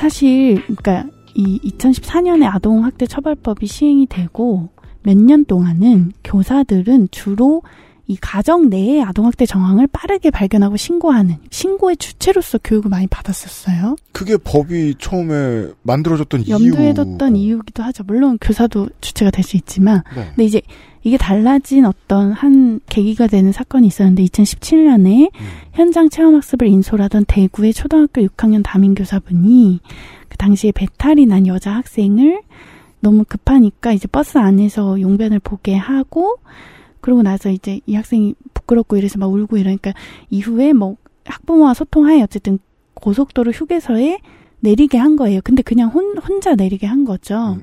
그래서 이게 학부모가 이거는 시- 아동학대다라고 해서 신고를 하고 그게 인정이 된 사건이 있었습니다. 장거리로 버스 그, 타고 기차 타고 가다 보면 아이들은 실수를 할 때가 있단 말이에요. 네. 장애 사회화가 덜 돼가지고. 음. 근데 그걸 케어해 줬는데 아동학대가 인정돼 버렸다. 학부모가 신고를 해서. 이러면 우리가 계속 그동안 집회에서 듣던 선생님들의 발언이 이해가 되는 거죠. 누가 선생님을 하려고 그래요?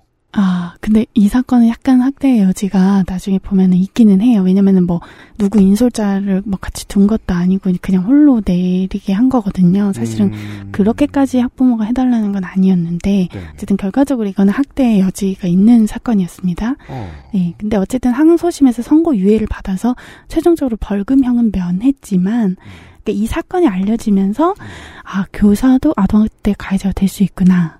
라는 게 좀 전국에 각인이 된 거예요. 그니까요. 왜냐면 이 결과가 전과인 건 좀 그러니까, 왜냐면 굉장히 셌어요. 특히 초기에는 더 셌단 말이에요. 거의 교사직을 뭐 바로 잃- 잃는 수준이었기 때문에 아, 예. 굉장히 이게 너무 이제 비대칭적이다 이런 여론이 있었던 거죠. 지금 좀 그거보다 나아졌지만. 그래서 2017년부터 2021년까지 5년간 아동 학대를 저지른 행위자로 등록이 된 유치원, 초, 중, 고등학교 교사가 누적 8,413명이 됩니다. 아니 매해 천명 넘어가는 숫자인 거예요. 예, 그쵸. 그러니까 이게 이렇게 많다? 예, 물론 뭐 전체 교원 교사는 50만 명 정도 되지만 어쨌든 상당한 거죠. 네. 이거는 이 등록된 사람이고 이 중에서 실제로 형사 처분을 받은 교사가 얼마나 될까? 이게 그게 중요하잖아요. 중요한 거잖아요. 예, 예, 예. 근데 사실 그런 정확한 통계가 존재하지가 않아요. 어떻게 그럴 수 있죠? 그러니까 추정을 할 뿐인데요. 예. 그러니까 왜냐면 그만큼 신고의 문턱이 낮다 보니까 신고 자체는 많이 되는 거예요. 어. 근데 이 중에서 실제로 수사에서 기소된 사람은 몇 명이냐? 아까 그 2017년부터 2021년 그 5년 동안의 기간에 교사를 포함해서 전체 공무원, 공무원들 중에서 이 아동학대로 기소된 사람이 연평균 한 24명이 돼요. 24명이요? 예. 아까 5년간 8,400명이라고 해주셨으니까. 예. 연평균 1683명이거든요. 1,600명. 아무리, 그 아무리, 아무리 보수적으로 잡아도 기소율이 2%가 안 된다는 그렇습니다. 건. 네. 98%를 가지고 놀고, 노는 거예요, 제도가. 그렇죠. 근데 이 사람들로서는 교육자인데 내가 아동학대 행위자로 어딘가에 등록이 돼 있는 거죠. 음. 그게 굉장히 사실은 부당하다고 느낄 수 있는 상황인 거죠. 아, 뒤에 써 있구나. 1.48%. 그렇습니다. 1.5%가 뭐야, 이게. 그렇습니다. 예. 기소율 1.5%면, 아이고. 음. 그래서 경기 교사 노조가 또 올해 3월에 정보 공개 포털을 통해서 전국 시도 교육청에 요구한 자료가 있는데요. 이거는 이제 교육청이 보고받은 자료만 본 겁니다. 네. 그렇게 보면 최근 5년간에 교사를 아동학대로 고소 고발해서 실제로 수사가 개시된 건수는 1252건입니다. 일단 수사 개시 자체도 훨씬 적게 되는 데다가 이 중에 경찰이 종결하거나 그냥 불기소, 기소로 가지 않은 그 사건이 676건, 그러니까 53.9%. 절반 이상은 기소로 가지 않는 거죠. 보통 경찰이 다루는 사건들에 비해서 다른 걸 통계를 몰라도 이건 너무 숫자가 팍팍 떨어진다는 걸 네. 느낄 수 있어요. 다시 말해서 객관적으로 봤을 때. 예. 정말 죄 지은 사람을 걸러주는 채가 아예 없거나 음, 아주 엉성하다. 예. 이러면 많은 사람들이 죄 지었다고 손가락질 당하고 피해를 입게 되는 거죠. 음. 이법 때문에. 음. 이 말씀인 거죠. 그렇습니다. 혹은 그 신고 당할 수 있다는 가능성만으로 상당히 위축이 되는 건데 음. 그래서 어쨌든 교사 단체들은 이런 숫자를 근거로 적지 않은 교사가 지금 무고성 아동학대 신고로 고통을 받고 있다라고 주장을 하는 겁니다. 숫자가 그런 말을 해줍니다. 네. 그래서 아까 그 집회 발언 교사뿐만 아니라 교사 노조 연맹이 사례를 몇 개 취합을 했는데요. 네. 예를 들면 교사가 학교 폭력 피해를 발견해서 신고를 하니까 가해 학생 부모가 그 교사를 정서적 아동학대로 신고한다든지. 예? 음. 교사가 학폭을 발견해서 신고를 했더니 가해, 즉 때리네. 네. 내 부모님이 그 교사를 아동학대했다고 신고했다. 정서적 그쵸. 아동학대. 우리 애를 학교 폭력을 저지르는 아이로 몰다니. 그렇죠. 그렇게 되는 거죠. 그런 사례가 다는 아니겠지만 있는 거예요. 진상. 뭐, 진상은 예. 멀리서 진상 얘기를 듣죠? 그러면 그 수법을 배웁니다. 그렇죠. 이런 사례가 또 소문이 날 수도 있겠고. 뭐. 소문 나죠. 예. 심지어 뉴스에 나와도 그 보고 배우는 사람들도 있고요. 음, 맞아요. 아니 왜 지금도 이게 이제 지난 몇 년 사이에 언론이 이제 백신 불안감 막 열심히 조성한 다음에 아나키 믿던 분들이 네. 다시 고개를 들고 있잖아요. 실제로 그렇게 살고 싶은 사람들 꽤 있잖아 왜저 이런 아나키스트들 게또 알려지면서 더 막 많아지는 경우도 있겠죠. 그런 사람들이 그 왕의 DNA 사건 일으킨 그 교육부 공직자처럼 하고 싶을 가능성은 매우 높다고 생각해요. 그런 사람들 꽤 있을 거예요. 전국 도처에 어딘가에 부모님이겠죠, 그 사람들. 음. 예. 퍼집니다. 악의 씨앗은. 비슷한 사례로 이제 다른 학생한테 폭언하는 학생을 교사가 어, 너 그러면 안 돼. 이러면서 말하고 손으로 이렇게 제지할 수도 있잖아요. 그것이 이제 정서적, 신체적 아동학대로 신고를 당한다든지. 그러니까 예를 들면 어깨. 예, 어깨를 잡았다든가 이런 것들이 그러니까 신고 당하는 것 자체는 가능성이 있는 거니까. 그 집회 생방송을 보고 계속 생각했던 거는 저 교사의 발언을 육성으로 듣게 되잖아요. 저 경험을 한두 분이 하신 게 아니겠구나.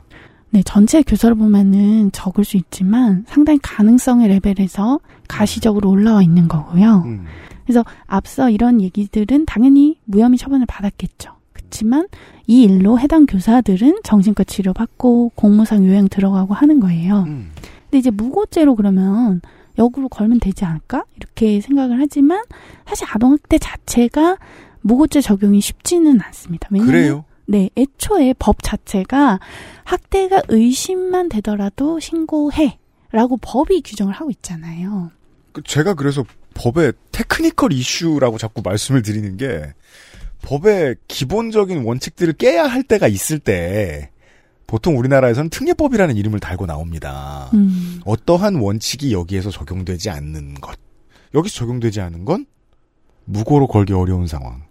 의심 정황만으로 신고가 되게 만든 상황. 예. 이러면 법의 기본이 지켜지지 않죠. 예, 물론 무고로 거는 게 불가능한 건 아니에요. 예를 들어서 뭐, 어, 화요일에 이 교사가 출근을 안 했는데, 그 화요일에 우리 애한테 이런 말 하셨잖아요. 뭐 이러면서 했으면. 틀린 팩트가 있어요. 그러니까, 그러면은 당연히 입증이 되겠지만, 그렇지 않은 경우는. 훨씬 힘들죠. 어, 사실은, 왜냐면 이 사람은 학대로 느껴서 신고를 한 건데. 악용하기로 작정한 사람이 그런 실수를 하기가 쉽지 않아요. 그렇죠. 근데 이거를 그렇다고 닫을 것이냐 여러 가지 논란이 있는 건데 음. 어쨌든 지금 그런 상황이어서 네.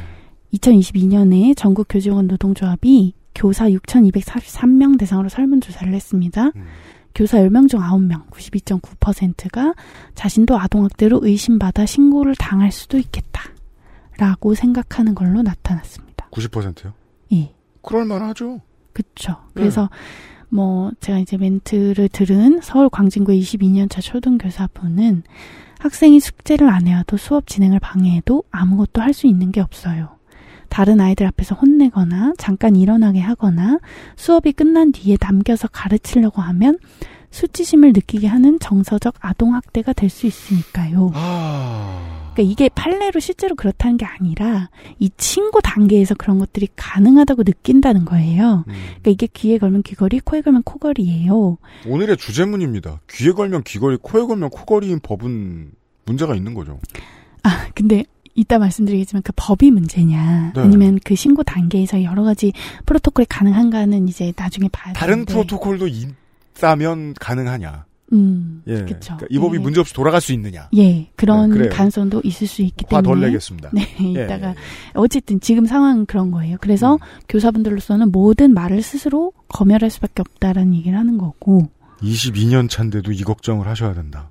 오, 그쵸. 오히려 새롭게 걱정하게 된 상황인 거죠. 음. 그리고 경기도의 한 7년차 초등학교 교사분은 음. 학부모님이 협박하는 일이 많다. 민원을 넣고서 만약에 이렇게 원하는 대로 안 하면 아동학대를 신고하겠다. 고소하겠다. 그런 말을 하는 사람이 많지 않겠지만 있다는 거예요. 음. 그리고 심지어는 뭐 아이가 이제 교실에 녹음기를 뭐 켜고 들어오게 하는 학부모님도 많다. 생각보다 많다. 이런 얘기를 했습니다. 선생님들 집회에서 만나셨나요, 주로? 그죠. 이거는 이제 서희초 그날, 음. 음, 서희초 사건이 알려진 날 막그 앞에 화환 보내고 막 맞아, 사람들이 화환 추모하러. 왔잖아요. 네, 그 추모하러 오신 아. 교사분들이었어요. 예. 제가 말을 걸어서 이제 이야기를 들은 거고요. 음, 이게 다른 사건하고 다른 게 있다면 이 사건은 지금 지난달 초에 전화연 기자가 기사를 쓰고 지금 계속 후속 취재를 해야 되잖아요. 네, 그렇죠. 이 건 때문에 이제 밖에 벌써 한 열댓 번 나갔겠어요, 그죠? 예, 뭐 매번 집회를 나가지는 못했고요. 그래도 뭐, 네. 음. 실차는 만나보시면 당연히, 예. 이제 현장에서 인터뷰하면 그게 중요하잖아요. 이 느낌은 오거든요. 이 사람이 너무 진하게 남은 경험이라 말하는 거다. 음, 자기가 되게 일반적이라고 느낄 만큼 자주 겪어서 혹은 확실하게 겪어서 말할 수 있는 거다. 라는 걸 말을 들으면 알잖아요. 음. 그래서 제가 이제 이 기사를 보다가 제일 나머지는 다음 시간에 얘기하고요. 특이했던 게 선생님이 기자가 인터뷰를 됐는데 그래도 보통 무조건 학생이나 학부모를 적대시하는 말을 하고 싶어 하지 않습니다. 직업윤리상. 계속 그렇게 배워 오신 분들이고요. 음. 근데 학부모님 협박이 심해요. 협박이라는 단어를 굳이 골랐다. 네. 정황상 협박이 아닐 수 없다고 확신을 하신 거잖아요. 그렇죠. 그만큼 인계점에 온 거고, 예. 우리가- 다는 아니지만, 네. 저는 이제 방송에 있는 선생님 여러분들도 비슷한 생각 하실 거라고 생각해요. 한 그래도 9할 9푼의 학생과 학부모님들 다 좋은 분들일 거라고 생각해요. 음, 그렇게 말씀하세요, 실제로. 정말로 99%. 음, 왜냐면 제가 아까 말씀드렸잖아요. 1%의 이상한 사람들이 내 에너지 99%를 가져간다니까요. 우리는 이제 그 사람들의 메커니즘을 조금 살폈는데 이 문제가 이대로 고착화되자면 이제 누가 어디에서 책임져야 되는데 책임 안 지는지와 어느 권력은 어느 부분에서 책임을 안 지기 때문에 결계를 치고 선생님들이 다 뒤집어쓰게 만드는지 같은 것들 이 남은 점인데 그건 뉴스에서 워낙에 많이 얘기하고 있기도 하고 이 서희초 사건에서는 오마이 단독이 뭐 이게 몇 주 안 됐던 것 같습니다.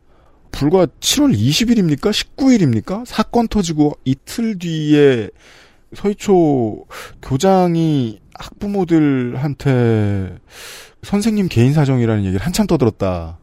음, 학교하고 상관없다. 평소 우울증이다라는 얘기를 계속했다.